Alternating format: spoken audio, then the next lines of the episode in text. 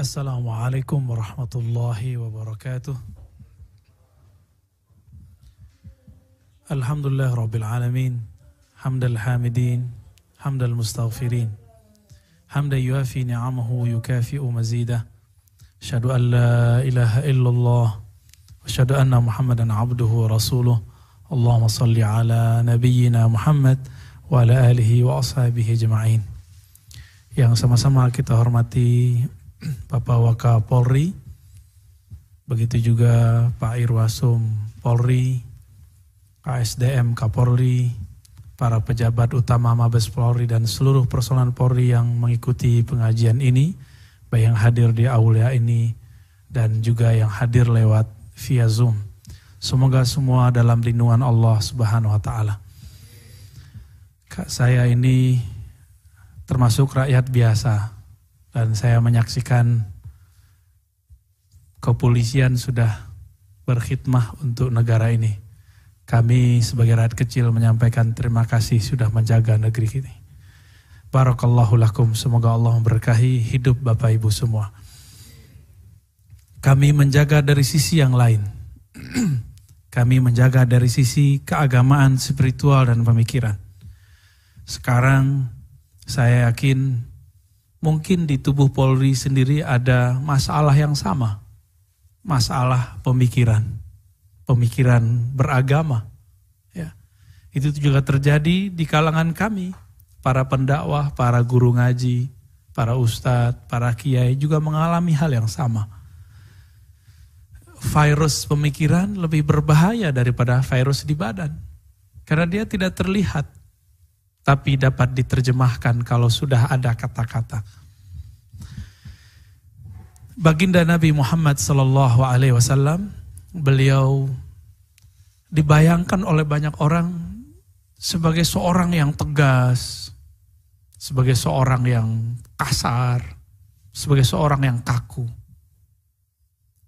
Akhirnya ada seorang sahabat nama Jabir bin Samurah dan juga Al-Bara' bin Azib. Orang yang kedua ini, sahabat yang kedua ini ditanya, Wahai Bara, apakah betul wajah Nabi itu sangar? Wajah Nabi itu kaku? Nabi itu dihormati di bumi dan di langit. Beliau tembus naik ke langit, para malaikat ucapkan selamat salam kepada beliau dan hormat. Bahkan ketika malaikat Jibril, kalau boleh kita sebut itu Jibril malaikat bintang empat, kapolrinya malaikat lah. Itu hormat kepada Nabi Muhammad SAW dan tidak diizinkan menembus kepada aras Allah hanya berhenti di Sidratul Muntaha. Jadi alam tertinggi di atas langit namanya Sidratul Muntaha, di atas itu ada lagi namanya aras, singasana, pencipta alam semesta. Tapi ketika Nabi Yuna Muhammad SAW turun, beliau tetap menjadi seorang ayah bagi anaknya, menjadi guru ngaji bagi sahabat-sahabatnya. Lain halnya, ketika beliau sedang berperang. Maka Sayyidatuna Aisyah dan Anas bin Malik mengatakan, karena Nabi sallallahu alaihi wasallam la yadribu ahadan. Nabi tidak pernah memukul seseorang illa wa huwa fi kecuali dia sedang berjuang jihad perang fi sabilillah. Ini prinsip-prinsip ini barangkali bisa diambil oleh teman-teman sahabat-sahabat yang berkhidmah untuk menjaga negeri ini. Jangan main fisik sebelum perang. Ya. Pendekatan rohani, pendekatan akhlaki, pendekatan yang yang sifatnya lebih manusiawi. Dahulukan itu. Seperti Rasulullah SAW yang mana beliau rahmatan lil alamin, beliau sayyidul alamin. Jadi ketika Ibunda Fat Aminah hamil, itu perlu didatangi oleh malaikat Jibril. Apa kata malaikat Jibril? Wahai Aminah, yang kamu kandung itu adalah penghulu pemimpin alam semesta. Bukan hanya pemimpin satu institusi, tapi alam semesta. Makanya Nabi bisa ngobrol dengan hewan. Ada bapak yang bisa ngobrol dengan hewan, Pak? bisa ngobrol dengan pohon. Ada pak cara ilmunya. Cuma nggak mungkin saya kasih ke Pak Kapolri ya. Pak Wakapolri, Pak, Pak semua-semua nggak mungkin. Karena tugasnya beda. Tugasnya untuk hal yang berbeda. Cukuplah itu bagian para aulia-aulia Allah subhanahu wa ta'ala. Untuk apa ilmu itu nanti? Nabi tunjukkan dulu untuk nanti. Karena di akhir zaman, mungkin nanti akan ada satu masa, masa kita nggak bisa lagi pakai mic, nggak bisa pakai zoom, kehabisan energi di alam semesta, kita kembali manual. Tapi kapan itu terjadi, wallahu alam. Maka kita nggak bisa nelfon, nggak bisa ngezoom, nggak bisa video call. Terus kita menghubungin orang pakai apa? Dulu Sayyidina Omar ketika beliau sedang khutbah, tiba-tiba beliau berhenti. Beliau memandang ke arah yang sangat jauh. Lalu beliau mengatakan, wahai panglima syariah, naiklah ke atas bukit. Naiklah ke atas gunung. Ternyata beliau bulan lalu mengirim panglima namanya Syariah dikirim ke wilayah utara. Jarak antara Sayyidina Omar dengan Syariah sekitar dua atau tiga bulan perjalanan onta. Tapi beliau bisa berkomunikasi, bertelepati. Dan beliau berkalam di sini didengarkan oleh para sahabat. Tapi suaranya terdengar sampai ke tempat Syariah, wilayah Syam, wilayah Suriah atau Irak sekarang. Itu terjadi di masa Sayyidina Umar. Sayyidina Umar waktu itu adalah Amirul Mukminin, presidennya umat Islam saat itu. Ah, itu juga sama kayak handphone, Pak. Jadi itu smart kolbu namanya ya. Smart kolbu. Kalau ada smartphone, bisa nelpon, bisa video call. Ini kolbunya Sayyidina Umar itu sangat smart. Beliau bisa komunikasi tanpa alat komunikasi yang ada sama kita sekarang. Sebenarnya itu sudah ada pada Bapak Ibu ketika berfirasat kepada anak anak kita kenapa-kenapa. Pernah punya firasat Bapak Ibu? Pernah ya? Firasat itu adalah telepati atau komunikasi dari smart kolbu yang tidak dilatih. Cuma karena ada hubungan spesial antara kita dan pasangan, kita dan anak, maka dia bisa terkoneksi. Jadi bagaimana cara menghubungkan ini? Ada caranya, itulah rahmatan lil alamin. Itu adalah passwordnya mencintai, menyayangi alam semesta. Jadi Nabi itu, Umar itu sayang kepada semua yang ada di alam semesta, maka beliau beliau itu bisa berkomunikasi dengan alam, bisa berkomunikasi dengan siapa saja. Bapak, Ibu, saudara sahabat dimakan Allah, itu pengantar dari uh, kajian saya tentang Maulidur Rasul Sallallahu Alaihi Wasallam. Saya ingin berbicara tentang satu kisah yang ada di hadis pertama Sahih Muslim. Jadi ada satu kitab hadis namanya Sahih Muslim. Di hadis pertamanya nanti kita bisa memahami kenapa ada di tengah umat Islam orang yang sedikit agak saklek. Agama amanah apa saja itu bisa ini dijadikan sebagai uh, prototipe sebenarnya. Uh, di situ terjadi dialog antara Sayyidina Jibril dan Sayyidina Muhammad sallallahu alaihi wasallam. Kenapa ada orang yang terlalu spiritualis? Kenapa ada orang yang agak mungkin kelewat toleran? Sampai kemudian melanggar prinsip-prinsip beragama juga ada.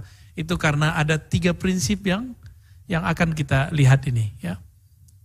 Satu kali Sayyidina Jibril datang kepada Nabi nyamar. Jadi seseorang laki-laki. Mirip dengan Nabi Yusuf. Atau di masa beliau disebut dengan Dehya. Lalu tiba-tiba masuk Sayyidina Umar kolbunya paling tajam. Beliau mengatakan, ini orang kami tidak kenal. Ini orang bajunya tidak terkena debu. Ini orang kok bajunya sangat rapi. Umar itu sama kayak orang dukcapil, ngerti KTP orang. Jadi ngelihat muka orang, tahu, wah ini orang si Anu, orang sini, kabilah ini, suku ini. Tapi dilihat dia oleh Sayyidina Umar, ini tidak mirip siapa saja kecuali dia, tapi dia bukan dia.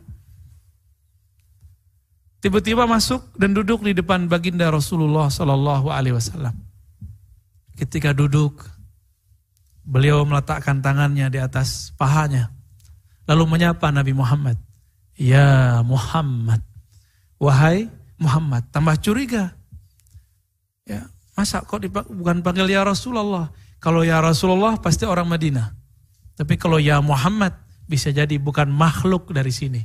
Tapi makhluk dari langit. Inilah keberkahan bagi sahabat-sahabat Nabi. Mereka kedatangan Sayyidina Jibril dalam rupa manusia. Jadi jangan-jangan Bapak lagi tugas Pak. Itu yang bantu tuh malaikat. Siapa tahu. Tapi dia pakai baju biasa. Jangan-jangan dia pakai baju seragam juga ya. ya siapa tahu. Karena itu akan berlaku setiap hari, setiap saat, setiap saat. Malaikat tuh bisa dipanggil. Kayak Bapak ini dipanggil oleh teman dengan nama kecil pasti ngelirik. Bapak pasti punya nama kecil ya. Kalau ada orang manggil nama kita dengan nama itu, kita langsung balik badan. Wah ini kayaknya orang kampung saya nih. Ya, Pasti orang yang pernah dekat dengan saya ini. Tapi kalau dipanggil dengan nama jabatan, wah kita agak tegap dikit Pak. Tapi kalau nama kecil, kita langsung mengecil. Nabi Muhammad dan para sahabat, beberapa mereka diberikan pengetahuan mengenai ini. Tiba-tiba beliau mengatakan, Ya Muhammad akhbirni anil Islam. Jadi ada empat pertanyaan yang kita ringkas menjadi tiga. Saya menyebutnya sebagai trilogi keislaman, trilogi beragama. Kalau ini sesuai beres, seorang akan menjadi muslim rahmatan lil alamin. Jika tidak, dia akan nyerempet dikit jadi ekstrim, nyerempet dikit jadi liberal gitu. Ya, jadi kenapa ada orang-orang begitu di kalangan umat Islam? Karena tiga hal ini tidak dikuasai dengan baik. Pertanyaan pertama Sedina Jibril adalah, Akhbirni anil Islam. Ceritakan kepadaku, jelaskan kepadaku apa itu al-Islam. Al-Islam dijawabnya dengan rukun Islam. Rukun Islam ada berapa Pak? Ada lima ya, ada lima. Persis dijawab dengan rukun Islam. Cuma perbedaannya di susunan setelah sholat puasa itu di hadisnya. Uh, kalau di hadisnya uh, sholat zakat ya. Sedangkan yang kita hafal sholat zakat. Puasa dulu ya. Ah, seharusnya itu dibalik. Tapi tidak masalah.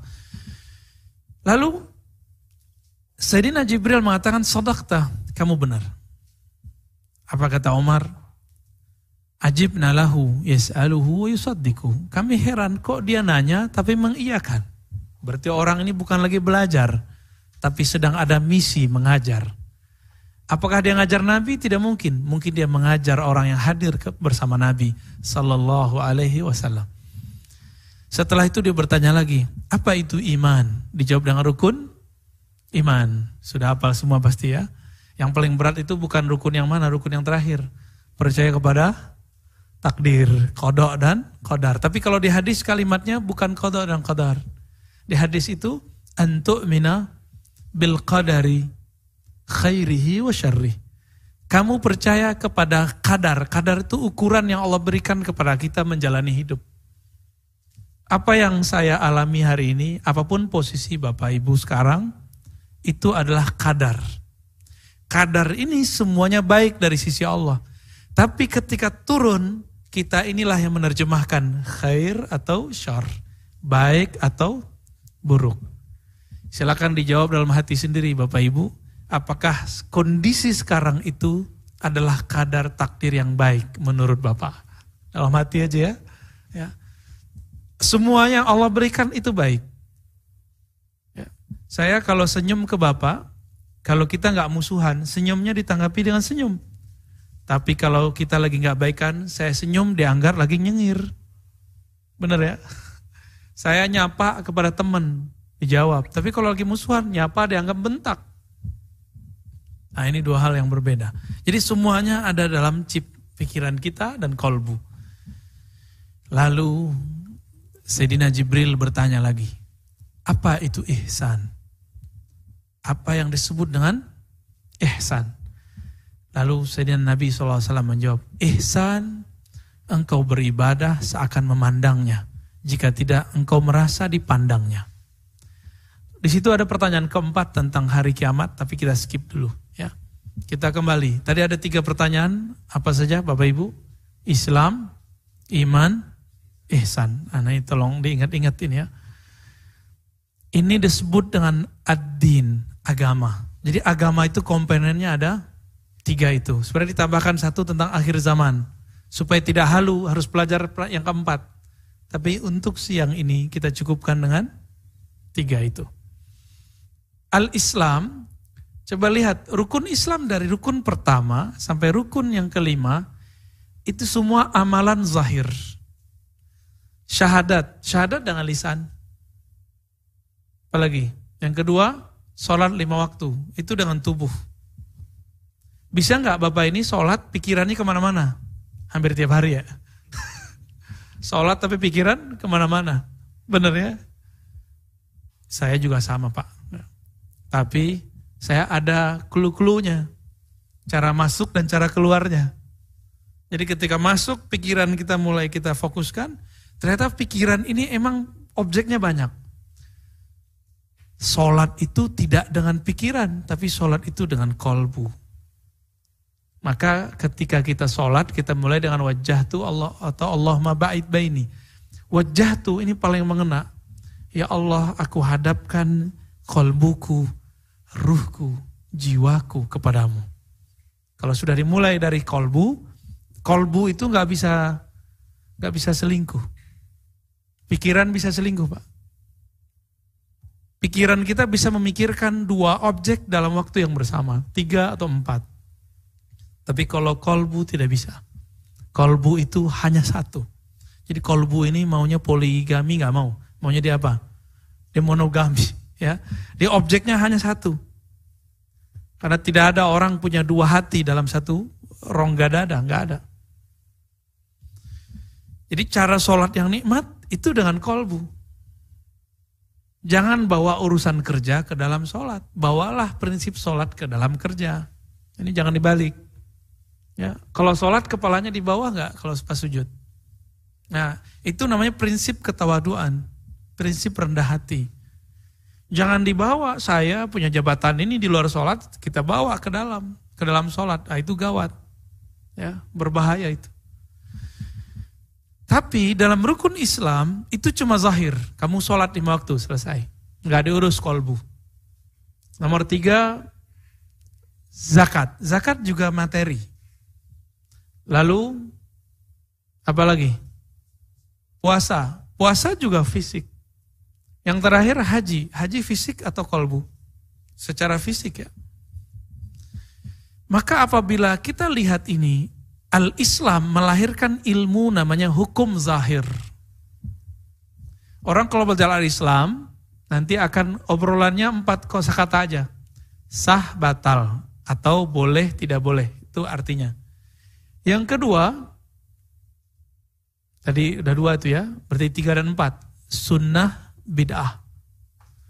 Jadi kalau Bapak Ibu ini dominan belajar al-Islam zohir, ntar ngomongnya sunnah, bid'ah, sunnah, bid'ah. Boleh, gak boleh. Di antara kita pasti ada yang sedang di tahapan belajar al-Islam. Sehingga kalau berbicara tentang agama, Kayaknya nyerang orang terus. Oh ini gak boleh, ini boleh. Wah Ustadz tuh ngomongnya gak bener tuh. Ya. Wah teman kita di masjid tuh salah itu. Nah, berarti dia lagi asik di bagian al Islam. Bayangkan saja ini lingkaran bagi tiga. Sepertiga al-Islam, sepertiga al-Iman, sepertiga al-Islam. Udah kebayang? Oke, ini sepertiga yang ketiga. Sepertiga yang pertama. Sepertiga yang pertama ini berbicara tentang hukum zahir. Nah, kosa katanya tadi apa? Sah batal. Boleh tidak boleh atau sunnah bid bid'ah. Sudah ketemu punya teman begitu nggak? Atau punya tim begitu? Oh berarti tolong dimaklumi dia sedang dalam tahapan belajar al Islam ya. Tidak ada di Quran dan Sunnah. Nah itu itu kosa katanya tuh. Kalau lagi asik belajar al-Islam. Enggak ada masa Rasulullah. Nabi tidak melakukan itu. Tidak ada di masa Nabi. Kosakata kosakata ini, ini baru sepertiga dia belajar Islam dan baru kulitnya. Karena al-Islam ini nanti melahirkan ilmu namanya fikih dan usul fikih. Ya, bersama kita ada Bu Yazul Asfi yang nemenin saya di Ribat ya. Ini beliau pakar fikih usul fikih masih muda. Ya, tapi saya lebih muda dari dia. lebih mudah sebulan. Tuh Bu ya, ini pakar usul fikih, fikih. Orang ketika belajar al-Islam tidak jalur ilmu fikih dan usul fikih, tapi langsung baca kitab hadis, kitab sunnah, wah ini agak berbahaya. Jadi kalau belajar nanti, mohon nanti kalau memang ada semacam pendidikan keruhanian bagi anggota, kurikulumnya pakai tiga tadi, Islam, iman, ihsan. Untuk bab al-Islam, boleh ngaji sunnah, ngaji fikih, tapi lewat jalur apa? Dari fikih ini muncullah kemudian di zaman sahabat Nabi, imam-imam mujtahid. Imam mujtahid ini kemudian melahirkan empat mazhab. Nah, sebenarnya banyak mazhab. Apa arti mazhab? Kesimpulan para imam dalam memudahkan dalil-dalil agar dipahami dengan lugas oleh umat. Maka ada muncul namanya mazhab Hanafi. Apalagi? Mazhab Maliki. Mazhab kita di Indonesia kebanyakan apa? Syafi'i. Dan yang keempat, Hanbali. Nah, ada yang semi-semi nih. Semi-semi Hanbali namanya Salafi. Tapi bukan Salafi, bukan bukan Hanbali juga. Cuma sayang, kelompok Salafi ini membatalkan empat mazhab ini. Ini yang masalah sebenarnya. Itulah sebabnya kenapa kalau ada di antara anggota kita, teman-teman kita, kawan kita, tetangga kita, sedang belajar al-Islam dengan jalur mazhab, itu beda hasilnya kalau belajar al-Islam dengan jalur tidak bermazhab. Apalagi anti mazhab. Maka saya kasih tahu, mohon maaf, agak sedikit menggurui Bapak Ibu karena memang disuruh jadi guru kan. Tolong jangan terlalu keras kepada anggota yang sedang terinfiltrasi pemikiran sunnah bid'ah ini. Dia butuh bimbingan lanjutan. Ya, jangan terlalu kasar. Mereka sedang lagi cinta-cintanya sunnah, tapi dengan jalur bukan jalur ulama, ulama besar. Mereka mau jalan pintas. Apa kata ustadz-ustadznya? Tidak usah ikut imam. Tidak usah ikut mazhab. Langsung saja pada Al-Quran dan Sunnah. Ungkapan begini seakan-akan benar, ya. Seakan-akan benar gak? Ngapain ikut imam? Kan imam bukan nabi. Seakan-akan ini benar. Ngapain buku pakai fikih? Fikih-fikih nggak perlu, langsung aja ke hadis. Gimana cara jawabnya nih Pak? Al-Quran itu sampai kepada kita lewat imam. Kalau nggak boleh ikut imam, kita harus buang Quran kita yang ada. Bapak Ibu, tadi yang dibaca oleh tim kita, siapa tadi yang baca Quran? Afwan, wah namanya bagus sekali. Ini suka memaafkan ini. Itu Bang Afwan baca Quran, itu riwayat Imam Asim, yang kemudian dia punya murid namanya Hafaz. Ya kemarin saya bertemu seorang kiai di Jawa Tengah, ini baru balik nih Pak, ya malam tadi kita baru nyampe saya mengambil ijazah kepada ulama yang punya silsilah keilmuan tadi. Ijazah itu izin membaca Quran, izin mengamalkan ilmu, menyampaikan ilmu dengan jalur otoritas seorang syekh. Baru nyambung, oh ternyata dia nomor keberapa gitu di bawah Nabi Shallallahu Alaihi Wasallam. Ada otoritasnya. Saya juga ngambil ijazah zikir, ijazah baca kitab, ijazah kitab hadis. Ada semacam Uh, prosesi pemberian ijazahnya. Hak otoritasnya itu ada. Al-Quran yang kita baca sekarang kalau tidak ada imam tidak sampai kepada kita. Jadi yang kita baca itu Al-Quran kiraat Imam Asim. Kalau ada orang mengatakan gak usah apa ikut imam. Berarti pinggirkan dulu Al-Quran. Oke. Okay. Sekarang yang kedua, gak usah ikut mazhab fikih. Langsung saja ke hadis, sunnah. Yang nulis kitab sunnah imam bukan? Siapa nama imamnya Pak? Sering dengar HR Bukhari. Hadis riwayat Imam Bukhari. Berarti itu imam bukan? Duluan mana Imam Bukhari dengan empat mazhab tadi? Duluan empat mazhab. Ternyata Imam Bukhari bisa nulis seperti itu karena berguru kepada imam mazhab dan murid-muridnya. Imam Bukhari itu lahir sekitar tahun 154 Hijriah. Sekarang 1443 Hijriah. Gak usah dihafal Pak ya, diingat-ingat aja. Beliau pernah berguru kepada murid Imam Syafi'i namanya Imam Ahmad bin Hambal atau Hanbali. Kalau Hambali di Indonesia ngebom ya. Ya, emang namanya Hambali. Hambali apa namanya? Tapi udah, udah tobat ya? Udah. Alhamdulillah selamat ya. Kembali ke jalan Allah Subhanahu wa taala. Kalau emang udah tobat ya. Ada lagi imam-imam yang lain. Imam Bukhari, penulis kitab sunnah Sahih Bukhari, itu berguru kepada imam mazhab. Imam Ahmad bin Hambal. Dia berguru juga kepada murid Imam Bukhari yang Imam Syafi'i yang lain namanya Imam Al-Humaidi. Jadi beliau ini orang Uzbek, bukan orang Arab asli. Merantau, pergi ke Mekah, pergi ke Madinah, pergi ke Baghdad. Sampai di Mekah, beliau berguru kepada murid Imam Syafi'i namanya Al-Humaidi, seniornya Imam Ahmad. Ahmad bin Hambal tadi.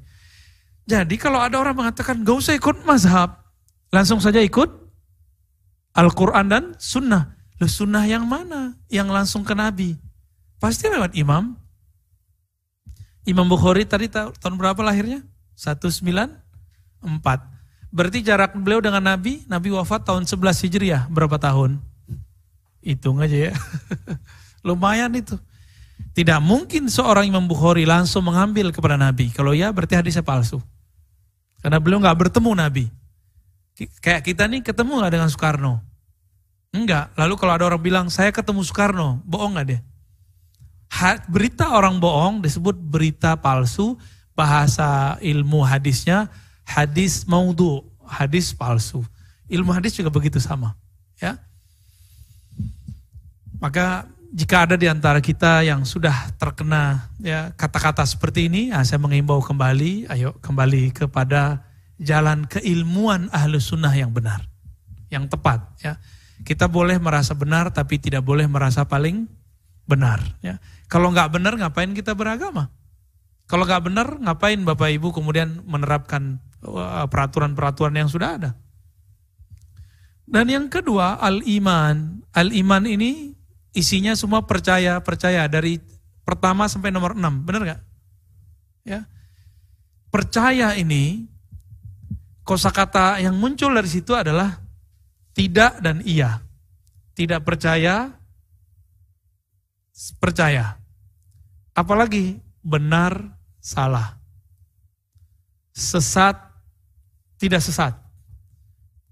Waktu beberapa tahun lalu sering nggak dengar ada ustadz ngomong sesat, ya, kafir, ya. Berarti ustadznya sedang dominan dalam pikiran dia, bab tauhid, bab akidah. Karena al-iman ini melahirkan ilmu namanya ilmu akidah. Ilmu akidah ini ada pakemnya. Kalau dia tidak mengikuti pakemnya, maka dia akan menjadi orang yang suka mengkritik. Tidak respect kepada orang, sering menyalahkan. Punya teman gak sering ngomong, itu salah tuh. Gak bener tuh. Kalau tadi sunnah, bid'ah, sah, tidak sah.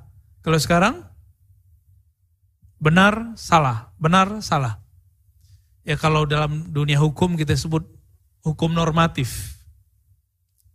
Bedanya kalau yang tadi hukum zahir, sekarang hukum akal. Hukum hukum tentang percaya dan tidak percaya. Akal itu suka mengkritik nggak? Suka jadi juri nggak, Pak? Bapak ketemu orang atau mendengar satu kuliah umum, dalam pikirannya pasti mencoba-coba dulu mempercayai atau tidak mempercayai, menerima atau mengkritisi. Itu yang kerja ini. Kalau tadi fikih zahir kita, maka hukum zahir wudhu, tidak wudhu. Kalau ini sudah beda. Ini sudah beda. Ini masuk ke bab pemikiran. Orang kalau dominan ngaji akidah, maka dia akan menjadi keras dan ekstrim. Kajian ini belakangan dikenal dengan tauhid. Nah ini kata tauhid ini bagus, tapi sering disalahgunakan untuk ajaran-ajaran yang sedikit saklek. Ya. Beberapa waktu ada orang yang nantang-nantang saya debat, dia membawa nama nama suku kami. Ya, belakangnya bertauhid gitu.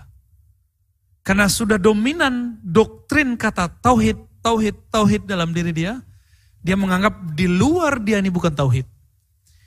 Ini coba lihat, sudah dengar belum ada ustadz ngomong wali songo itu tidak ada. Bagi mereka wali songo itu musyrik. Bagi mereka orang-orang yang ziarah-ziarah wali songo itu musyrik. Sudah sering dengar kali ya? Kalau di search di YouTube sudah banyak yang membicarakan itu. Ya. Karena dia sudah kebanyakan belajar teori tauhid tapi tidak masuk kepada rukun iman. Dia masuk serius di bab tauhid tapi tidak masuk ke rukun iman. Orang beda faham aja kemudian dianggap sesat. Ya. Bapak Ibu waktu kecil dulu belajar sifat Allah nggak? Allah wujud kidam bakoh. Bener ya? Walaupun seragamnya beda sama saya nih, tapi ternyata akidahnya sama kan? Bener Pak, apalagi orang Betawi nih ya. Allah wujud kidam bakoh. Mukhalafatuhu lil hawadis. Oh itu ada disebut dengan sifat 20. Mereka yang sudah dominan belajar ini, atau jalur yang lain. Jalur pembagian tauhid jadi tiga, nih hati-hati Pak. Ada jalur bukan sifat 20. Dia membagi tauhid menjadi tiga, uluhiyah, rububiyah, asma dan sifat. Doktrin ini akan menganggap sesat yang Bapak hafalkan, Ibu hafalkan dari kecil. Itu karena kelebihan belajar bab al-iman tentang tauhid itu. Apa kata mereka? Sifat 20 itu sesat. Gitu. Itu ajaran yang tidak tepat. Berarti Bapak ini orang sesat semua ya. Gimana Pak? Nanti jangan kaget Pak, Bapak punya bawahan nyesatin Bapak. ya, punya tim, punya anggota, lalu nyerang Bapak nanti. Jangan heran. Kalau itu terjadi ya. Saya berharap kepada ya teman-teman semua, ya anggota, Tolong belajar tauhidnya jangan lewat YouTube. Langsung ngaji kepada ahlinya. Di negeri ini yang mendirikan, mendirikan negeri ini, dulu ada anak dari pendiri Nahdlatul Ulama siapa? Kiai Wahid Hashim. Ya. Itu Kiai. Ada Muhammad Hatta. Muhammad Hatta, orang kampung saya. Itu juga sama, belajar sifat 20. Sebut semuanya, selain satu yang non muslim itu. Semua belajar hal yang sama. Pendiri negeri ini akidahnya disebut dengan akidah ahlus. Tapi kalau nama imamnya disebut Imam Ash'ari. Namanya apa? Ini harus mulai kenal Pak. Karena ke depan perdebatannya sudah ke sana. Dan ini uh, di antara bapak-bapak ada yang fokus di bidang pemikiran kan? Di bidang uh, mungkin terorisme, ekstremisme. Ini bagian di sini. Karena pengalaman kita, orang tidak ada ekstrim beragama kecuali jalurnya lewat jalur ini. Bapak tahu ISIS? Ya, ISIS itu sudah menyatakan dalam 20 nomenklatur kaedah-kaedah mereka. Mereka menghalalkan darah semua polisi dan tentara di negara mana pun. Ya, tahun 2011, 12, 13 saya meneliti mereka. Waktu itu saya masih kuliah. Jadi Bapak ini target mereka Pak. Jadi jangan heran nanti kalau ada masjid di di Kapolda mana, di, di markas mana, itu dibom sama mereka. Masjid loh Pak dibom. Kenapa? Karena mereka menganggap Bapak ini bukanlah seorang yang bertauhid. Apalagi buat maulid. Buat maulid bagi mereka dianggap sama dengan, mohon maaf, saya sebut agama Nasrani. Natalan. Coba, Bapak dari tadi kita ada nyanyi-nyanyi seperti teman-teman Nasrani gak? Gak ada kan? Ada yang meyakini Nabi Muhammad sebagai anak Tuhan? Enggak, gak ada. Gak ada kita. Berarti beda dong Natalan kita dengan, kalau ini dianggap Natalan ya. Jadi mereka dengan jalur tadi tanpa mazhab, dan yang kedua, trilogi Tauhid Uluhiyah Rubi Asma Sifat, akan menyerang bagian ini Padahal pendiri negeri kita dulu mereka membolehkan buat maulid. Mengajarkan sifat 20. Ya. ISIS yang tadi saya cerita, teologi mereka apa? Uluhiyah, rububiyah, asma sifat. Tiga tauhid Pak. Ini tolong diingat-ingat oleh teman-teman polisi yang bersentuhan langsung dengan kelompok kelompok ekstrim. Ya. Pasti akidahnya tiga itu. Uluhiyah, coba diulang Pak uluhiyah, rububiyah, asma was sifat. Tapi kalau sudah pegang alat militer, mereka sudah mulai merontang, ngebom, itu yang ketiga diganti. Uluhiyah, rububiyah, yang ketiga mulkiyah atau hukmiyah. Tauhid uluhiyah, tauhid menyembah hanya Allah. Sama kayak kita. Rububiyah meyakini hanya Allah pencipta, miriplah dengan kita. Tapi yang ketiga ini yang beda. Apa? Tauhid asma wa sifat. Nah, nyalahin sifat 20. Kalau itu masih paling debat-debat di grup aja paling ya. Tapi kalau sudah diganti dengan hukmiyah dan mulkiyah, dia positif sebagai teroris. Secara fikroh. Ini ini usulan saya ya. Jadi kalau mau merumuskan seorang muslim terjebak ke sana, berarti dia sudah keluar dari keahlusunahannya. Indikatornya lewat pemikiran tadi. Dia tauhidnya pakai tauhid yang mana Pak? Itu cara ceknya. Jadi indikatornya si dia sudah merubah. Ada namanya tauhid mulkiyah. Hanya ada satu kekuasaan, kekuasaan Allah. Lah alam semesta ini kan kekuasaan Allah. Ternyata maksud dia hanya ada satu pemerintahan. Hukumnya harus hukum Allah. Lah apa kita tidak berhukum dengan hukum Allah? Kita kan berhukum dengan hukum Allah juga.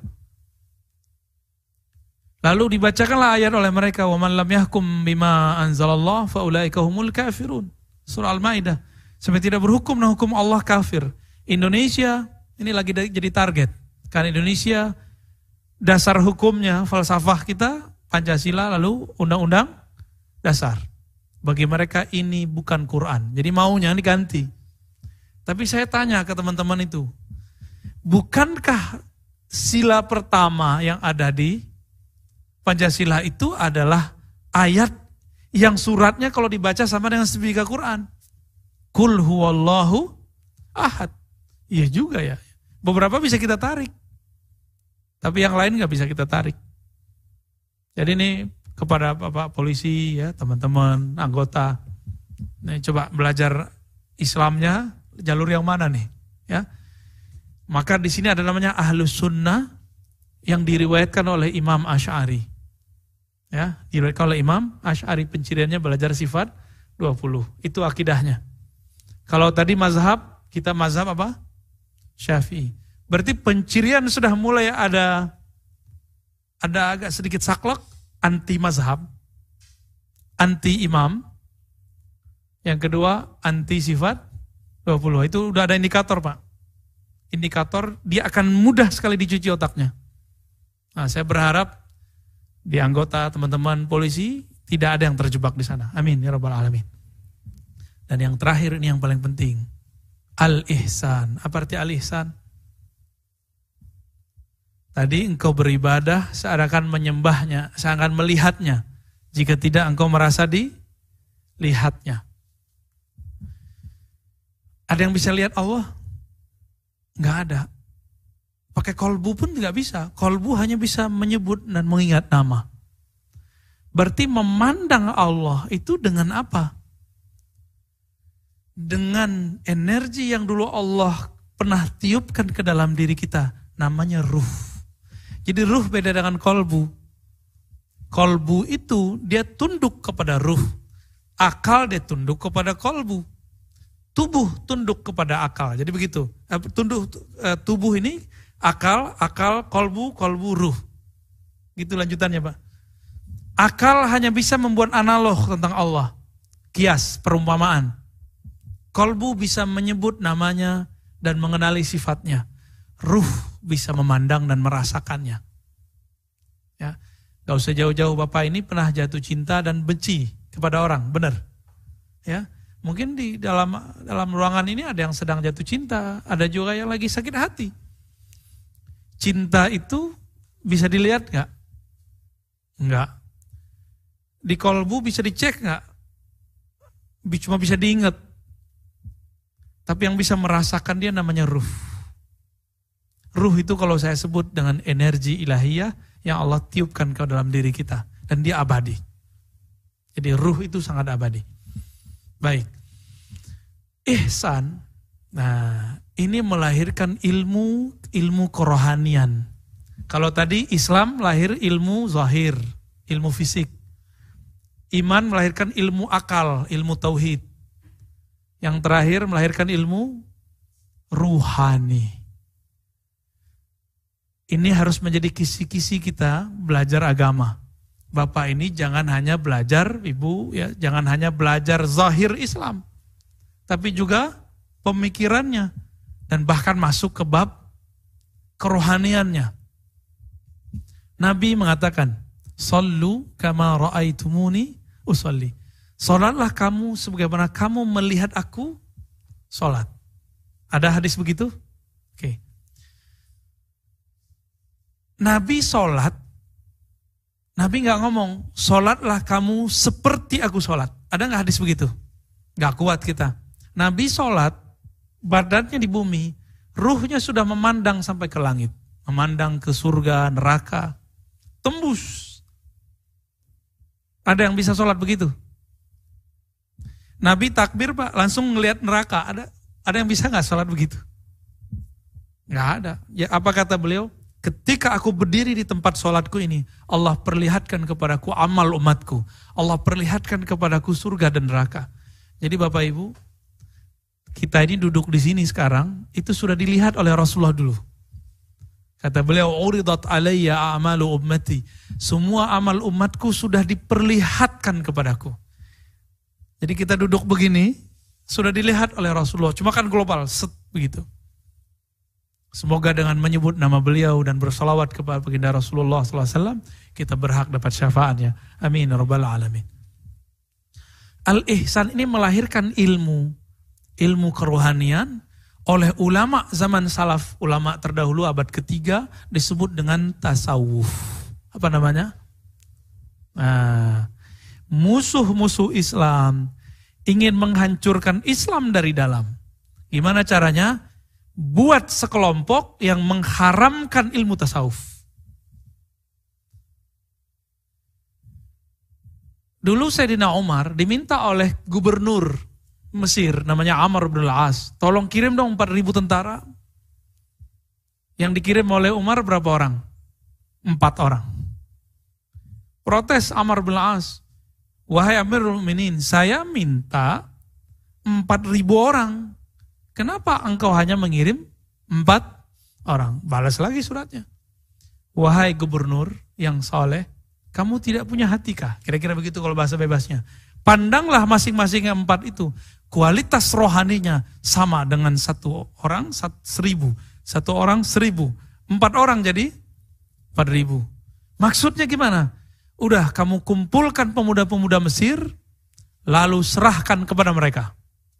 Berapa orang? Empat ribu, bagi-bagi, satu seribu, seribu, seribu, seribu. Benar. Empat orang ini dalam sekian bulan melatih 4000 orang dan semuanya menjadi mujahid visabilillah.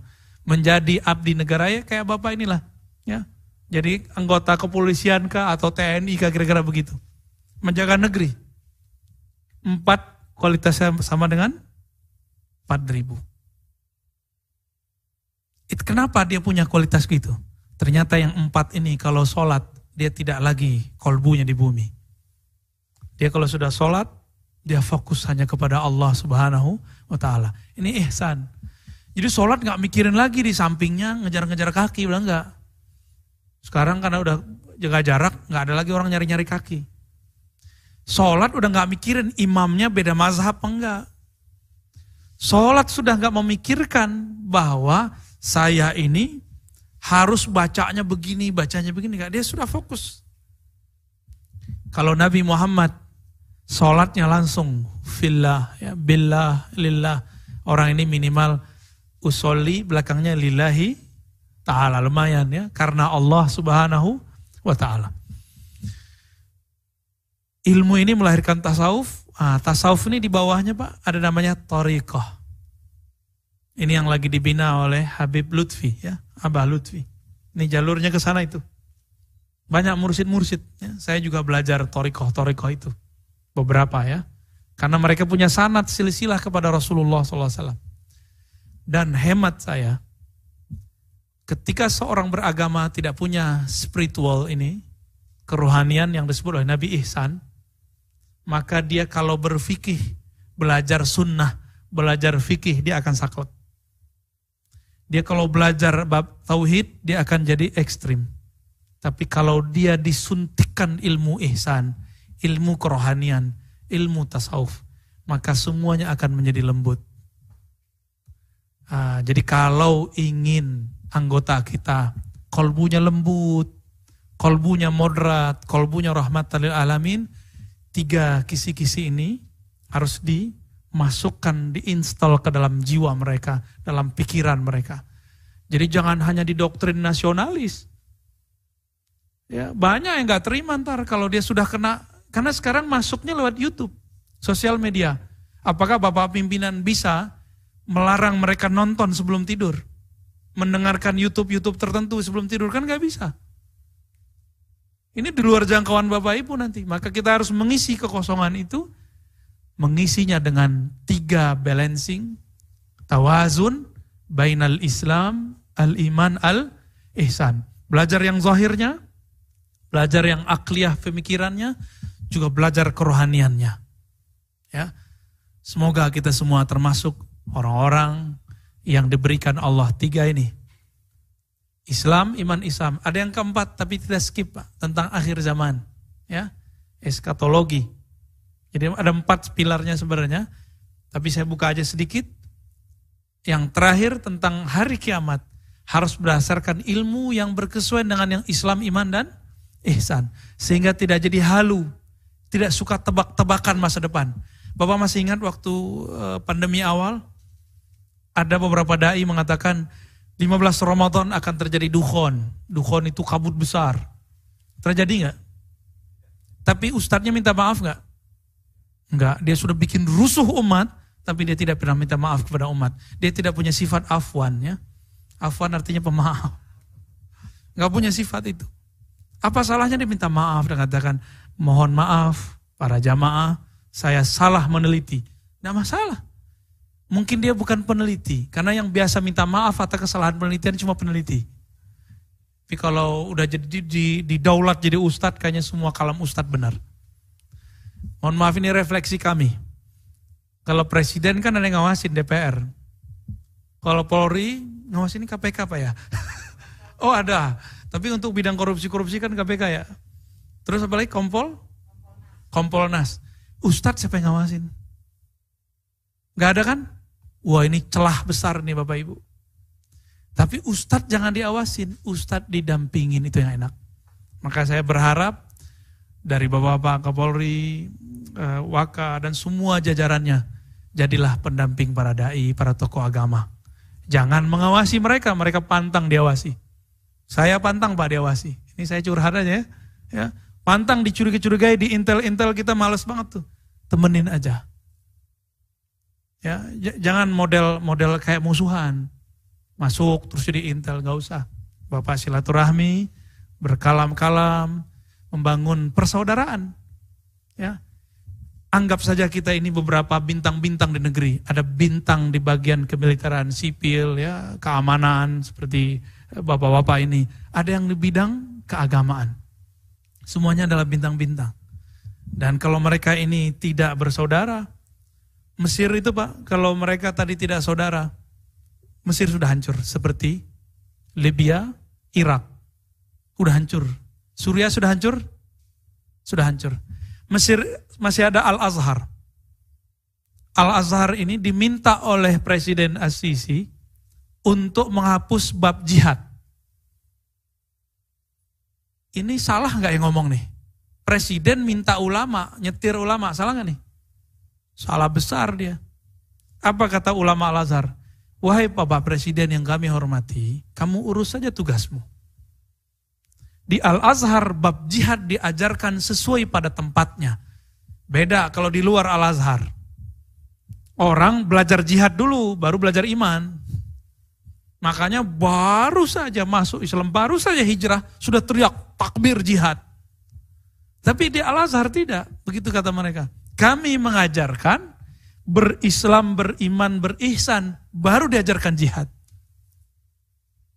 Jadi tidak usah masuk ke dapur-dapur kami, urus saja dapur Bapak. Mereka ini bintang Pak. Apa kata Syekhul Azhar?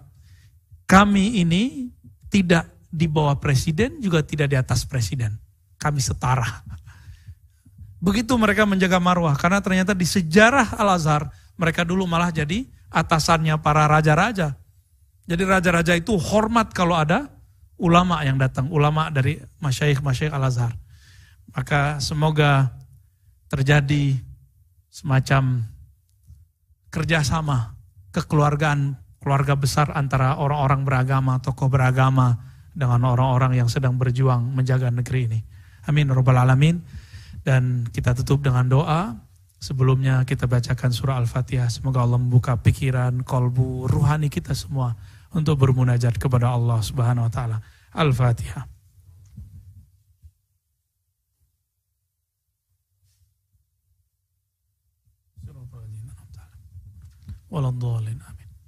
Waladhdallin. Amin. Na'udzubillahi minasyaitonir rajim. Allahumma rahmanir rahim. Shalli ala nabiyyina Muhammad. اللهم يا جلال يا صاحب الجلال والجمال جملنا بجمالك وزينا بعزتك اللهم صل على سيدنا محمد الفاتح لما أغلق والخاتم لما سبق ناصر الحق بالحق والهادي إلى صراط المستقيم ولا آله حق قدر ومقدار العظيم واغفر لنا يا غفار fa innaka ghafurur rahim. Oh Allah ya Rahman ya Rahim. Wahai zat yang memandang kolbu kami. Di kolbu kami ada nama selainmu ya Allah. Ampunkan kami, sholat kami tidak khusyuk ya Allah. Ampunkan doa kami pun tidak mustajab ya Allah. Ampunkan zikir-zikir kami kurang tulus ya Allah. Ampunkan ilmu kami kurang banyak ya Allah. Ampunkan akhlak kami belum sempurna ya Allah. Maka dengan berkah syafaat NabiMu ya Allah, fasfa'na fid dunya wal akhirah Berikanlah kami syafaat di dunia dan akhirat. Waghfir lana ampuni kami, ampuni dosa guru-guru kami, orang tua kami, ampuni dosa orang yang mengurusi negeri ini. Allahumma ya Allah, barik lana wali ahali baladina. Ya Allah berkahi kami, berkahi rakyat-rakyat kami, umat kami, pemimpin-pemimpin kami, orang-orang yang bertugas menjaga negeri kami.